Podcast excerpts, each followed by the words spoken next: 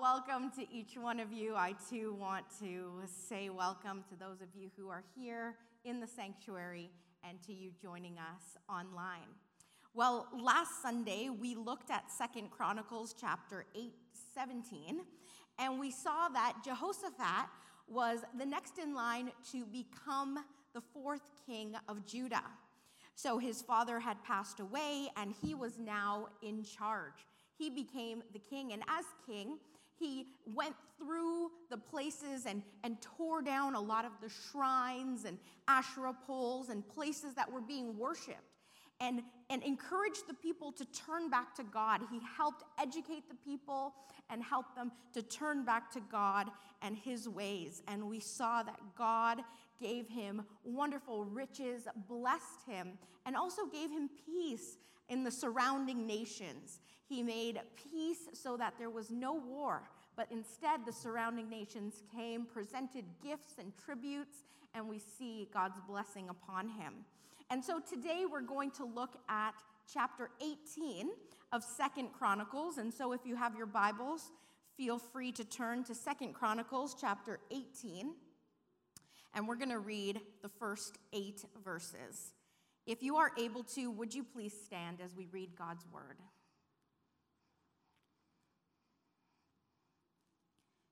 Second Chronicles chapter 18 says, Jehoshaphat enjoyed great riches and high esteem, and he made an alliance with Ahab of Israel by having his son marry Ahab's daughter. A few years later, he went to Samaria to visit Ahab, who prepared a great banquet for him and his officials. They butchered great numbers of sheep, goats, and cattle for the feast. Then Ahab enticed Jehoshaphat to join forces with him to recover Ramoth Gilead. Will you go with me to Ramoth Gilead? King Ahab of Israel asked King Jehoshaphat of Judah. Jehoshaphat replied, Why, of course, you and I are as one, and my troops are your troops. We will certainly join you in battle. Then Jehoshaphat added, But first, let's find out what the Lord says. So the king of Israel summoned the prophets, 400 of them, and asked them, Should we go to war against Ramoth Gilead, or should I hold back? They all replied, Yes, go right ahead. God will give the king victory. But Jehoshaphat asked, Is there not also a prophet of the Lord here? We should ask him the same question. The king of Israel replied to Jehoshaphat, There is one more man who could consult the Lord for us, but I hate him. He never prophesies anything but trouble for me. His name is Micaiah, son of Imlah. Jehoshaphat replied, That's not the way a king should talk. Let's hear what he has to say. So the king of Israel called one of his officials and said, Quick, bring Micaiah, son of Imlah. Let us pray. Father, we thank you for this time and this opportunity, Lord, to be in your house and study your word. And Lord, we thank you for your holy word and for the many truths that are contained in it.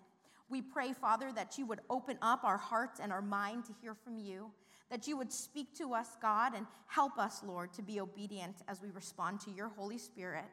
In Jesus' name we pray. Amen. Amen. Thank you. Feel free to be seated. Jehoshaphat was prospering as king of the people of Judah. The people respected him and the many decisions that he made. And although the nation of Israel was divided, as I mentioned last week, into two kingdoms, the northern and the southern kingdom, Jehoshaphat wanted them to unite together. He wanted them to form an ally. This meant forming an alliance with King Ahab of the northern kingdom of Israel. Alliances were usually formed through marriage, and in this case, King Jehoshaphat of Judah gave his son and encouraged his son to marry King Ahab of Israel's daughter. And so the son married the daughter, forming an alliance with each other. Now, on the surface, this seemed like a very good idea. It was a military alliance, and it seemed like this made sense. However, if you read on in the chapters to come, we see that there are some very devastating consequences that come out of this alliance that was formed. You see, you have to understand that King Jehoshaphat was determined to do things God's way. He wanted to do things God's way, hence why he helped to educate the people, and we read about that in chapter 17. He wanted to break down all the shrines and the idols to help people turn back to worshiping God. And so, on the one hand, he was trying to do what was right in God's eyes. But by forming an alliance with Ahab, he now joined forces with a very evil and wicked man. If you read about King Ahab's life, you see that there was really not much good about him. We see that he was very evil and very wicked. And so, for Jehoshaphat to join forces with Ahab, that meant having to compromise some of what he believed. That meant compromising values and beliefs and what he knew was right. Sometimes we only see the opportunity that's in front of us. We only see the benefit right in our faces, but we don't always see the long term consequences. And we need to be careful not to compromise our beliefs and integrity for temporary gain. That's what Jehoshaphat was doing. He saw this opportunity to be able to join forces, to form an alliance with King Ahab, because there was a lot of gain involved in it. There was strength in joining the troops together. They would be able to conquer more land. They would be able to go and recover Ramoth Gilead and so many other places. No one was going to want to mess with them because they were strong in numbers. But Jehoshaphat was looking at the short term the temporary benefits that would come with this and not the long term consequences. He compromised what he knew was right by allowing his son to marry Ahab's daughter. They had different beliefs, different morals, different values, and it caused more harm than good. What he did was compromise for a temporary gain. In our life, it's important that we watch out for situations that cause us to compromise for temporary gain. That we don't fall into the temptation of compromising our beliefs, our values, our religion, our morals for something that is only temporary. Temporary gain means just that something you gain but is temporary doesn't last forever, will eventually go away, will eventually fade, is not going to be there all the time. Have you compromised your beliefs? Have you been compromising your beliefs? Have you compromised your integrity or have you been compromising your integrity for temporary gain, such as earthly riches? To accumulate stuff, to get material wealth, and to get a lot of stuff that we look at in this life and say is important, but remember, it is only temporary. Be careful not to compromise for temporary gain. How, have we been compromising our beliefs or our integrity for a job promotion or a position? Are we doing something that we know isn't right just so that we will be able to find favor with the boss or the person or the company to get that job or that position, even though we know it is wrong? Are we compromising our beliefs and our integrity with a boyfriend or girlfriend? Are we compromising our beliefs and integrity to fit into a certain group or to go along with the crowd? Maybe for popularity or for social media purposes. Remember that these things are only temporary, but God is eternal. These things that we try so hard to gain and to accumulate and do will one day fade away, will one day be no more, will one day not make any sense when it comes to eternity. But the thing that lasts forever is our faith and our trust in Jesus Christ is our belief and putting our foot down and saying, This is what I believe, and I will not compromise it. Stay committed and faithful and true to the Lord. There's nothing in this life that is worth compromising your faith for. Unfortunately, Jehoshaphat compromised what he knew was the right thing to do in forming alliances with Ahab, who was an evil and a very wicked king. Ahab managed to get Jehoshaphat to agree to join his troops together in order for them to go and to recover Ramoth Gilead. Now, this meant going into battle with Ramoth Gilead, the people of that, and then also maybe the surrounding areas as well.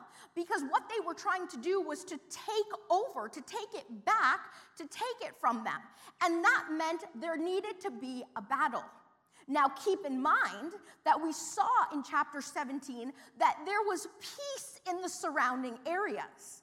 That Jehoshaphat already had peace in the surrounding kingdoms. So, what he was going to do now was to go and disturb that peace and start a fight, pick a fight when there was no fight that needed to be picked. Do you understand what I'm saying? God had given them peace, and now he was about to go and pick a fight when it was not necessary. Even though Jehoshaphat said, yes, that he will join Ahab in battle, he was God fearing enough to say, but first, let's find out what the Lord says. First, let's ask the Lord. Before making this important decision, because remember, his life was on the line. He, he could have lost his life in battle. He wanted to make sure that this is what God said would be okay and it would happen. He consulted the Lord. You see, before making important decisions, we need to ask the Lord for guidance and for confirmation. We need to ask the Lord to give us wisdom and guidance. We need to ask the Lord, not just for that, but to also give us confirmation because sometimes we think we heard from the Lord, but we're not sure, right? Sometimes we wonder, is it just what we want or is this from God? And it's okay to ask God to confirm that. It's okay for us to ask God to help us to be sure of what it is that He may be saying to us. And so, as much as we ask God for guidance, it's important that we also ask Him to confirm what it is that He wants. Do we always go to God first and seek His will?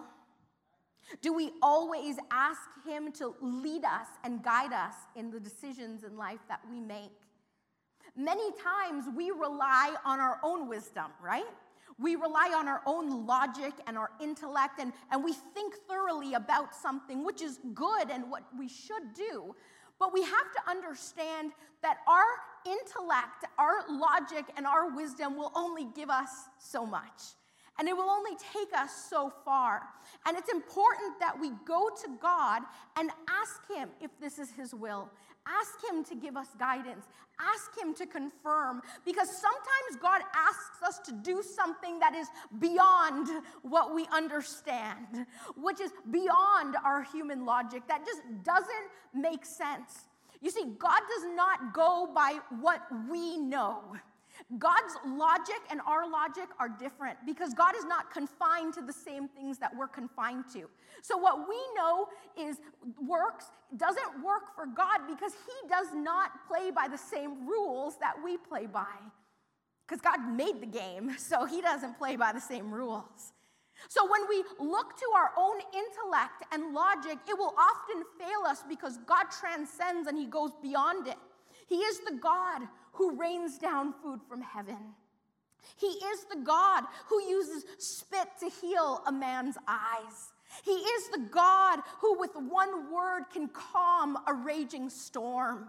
He is the God who takes two fish and five loaves and feeds over 5,000 people. He is the God who gives man ability to walk on water. You see, God does not operate by our own knowledge and understanding, He operates on a whole nother level. And so when we go to God, we need to ask Him to give us guidance. We need to ask Him to give us confirmation because there are times when God is ready to do something great in our life, but because for us it doesn't make sense, because we don't have the money, we don't have the education, we don't have the experience, we hold back and don't allow God to use us when He says, Trust me.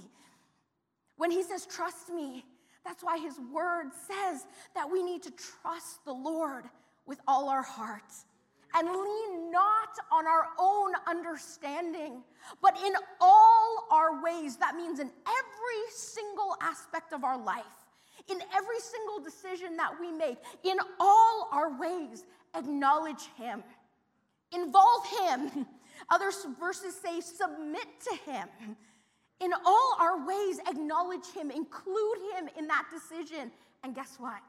When we do, even when it doesn't under, even when it doesn't make sense to us, He will make our path straight.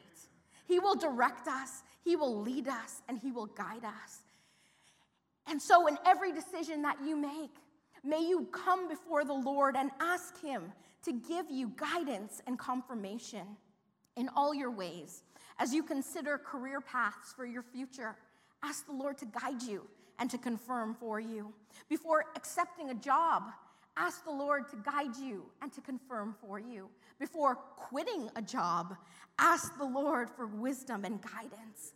Before marrying a person, ask the Lord for guidance and confirmation. Before making a major purchase, ask the Lord for wisdom and guidance. Before starting a new business, or when you're considering buying or selling a home or, or something that is beyond us, we need to ask God to give us guidance and confirmation. Whatever it may be, don't leave the Lord out of those decisions in our life. When we submit our ways to Him, when we include Him in every decision, He will make our path straight. He will work all things out. After Jehoshaphat insisted that they ask the Lord first before going into battle, Ahab called in the prophets. So the prophets came in, and he didn't have just a few come in. Anthony, he had 400 come in. That's a lot of prophets, right? Uh, 400 of them came in, and we see he asked, Should we go to war against Ramoth Gilead, or should I hold back? Now, 400 of the prophets all told him the same thing.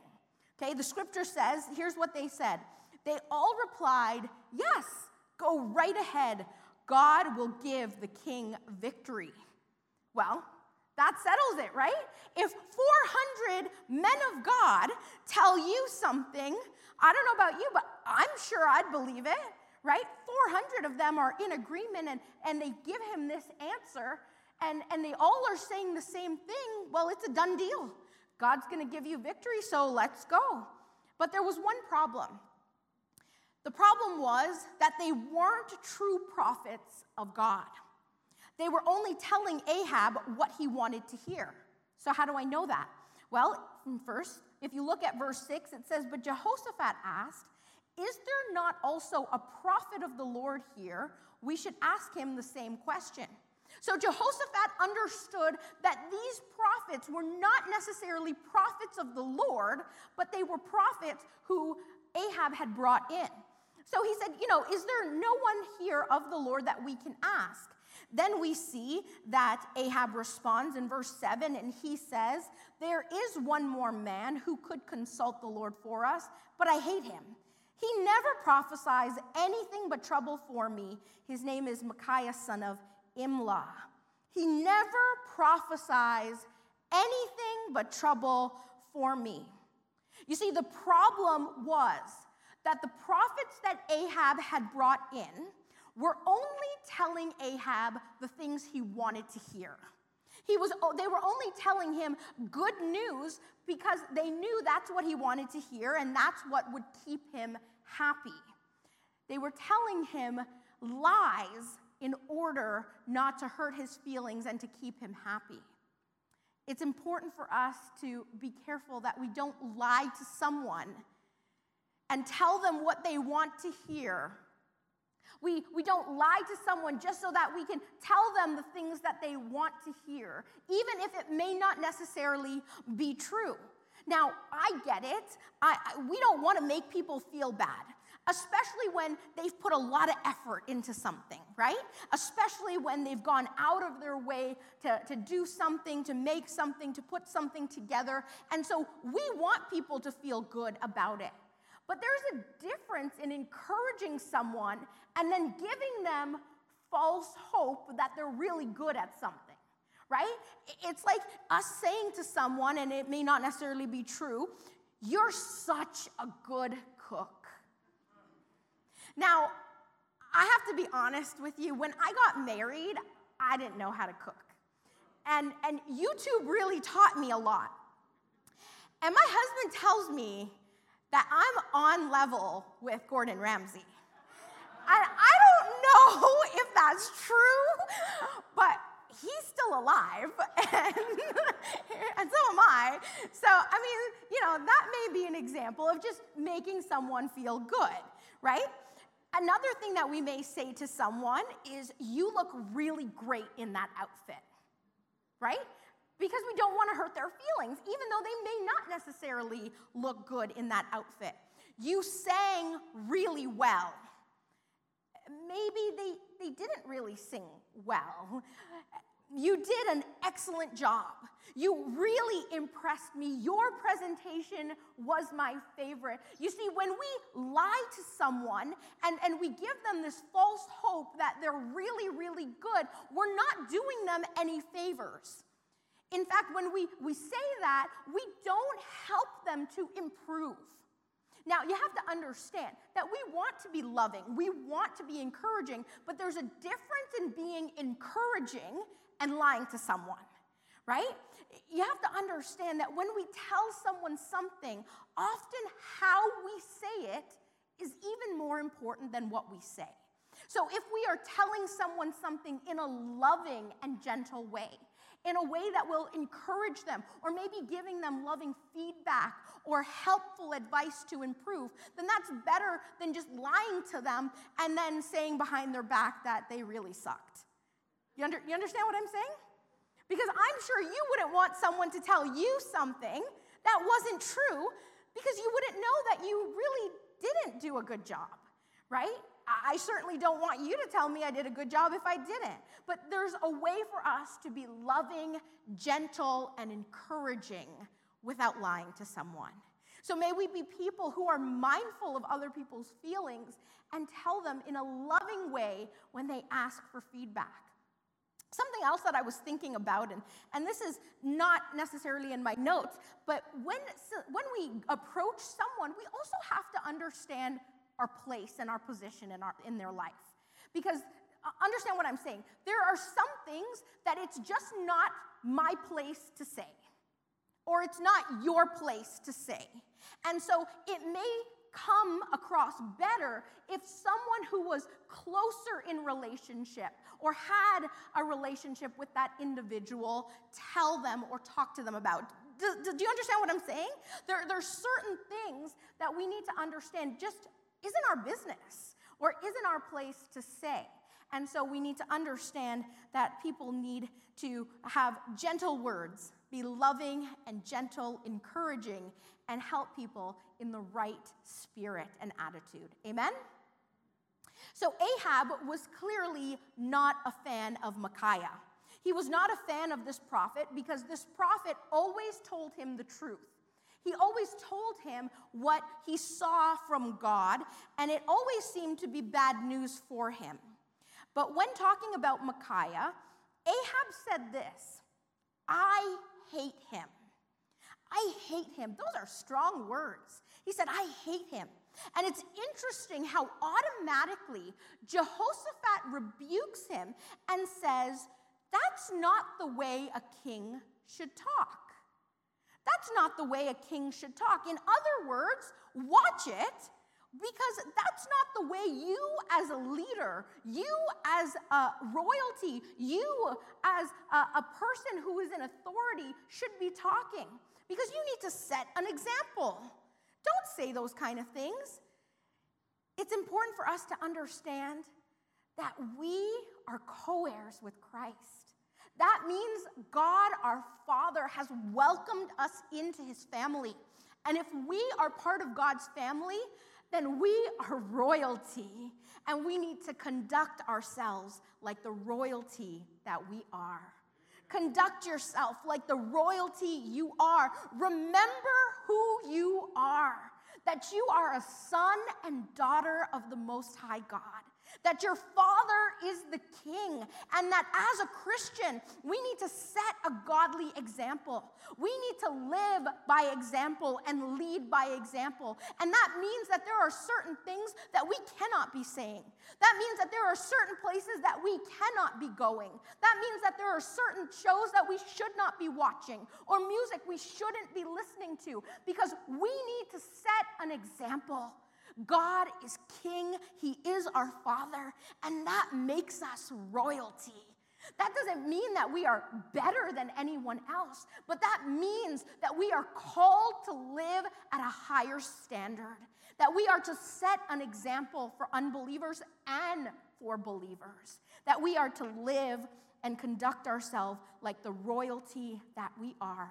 For some of you, you need to be reminded of that, to conduct yourself in a royal way, remembering who you are. When you're at work, when you're at school, when you're at home with your family, when you're alone, when you're with your friends, when you're angry, when you're frustrated, remember that you are a child of the Most High God, that your Father is a king.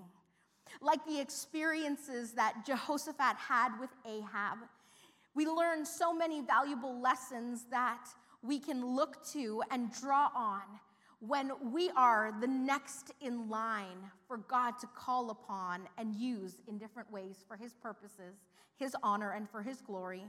May we be careful not to compromise our beliefs and integrity for temporary gain. Before making important decisions, ask the Lord for guidance and confirmation. Don't lie to someone just to tell them what they may want to hear, and conduct yourself like the royalty that you are. Let us pray. Father, we thank you for who you are. We thank you, God, for the reminders that we can see in the life of Jehoshaphat with Ahab.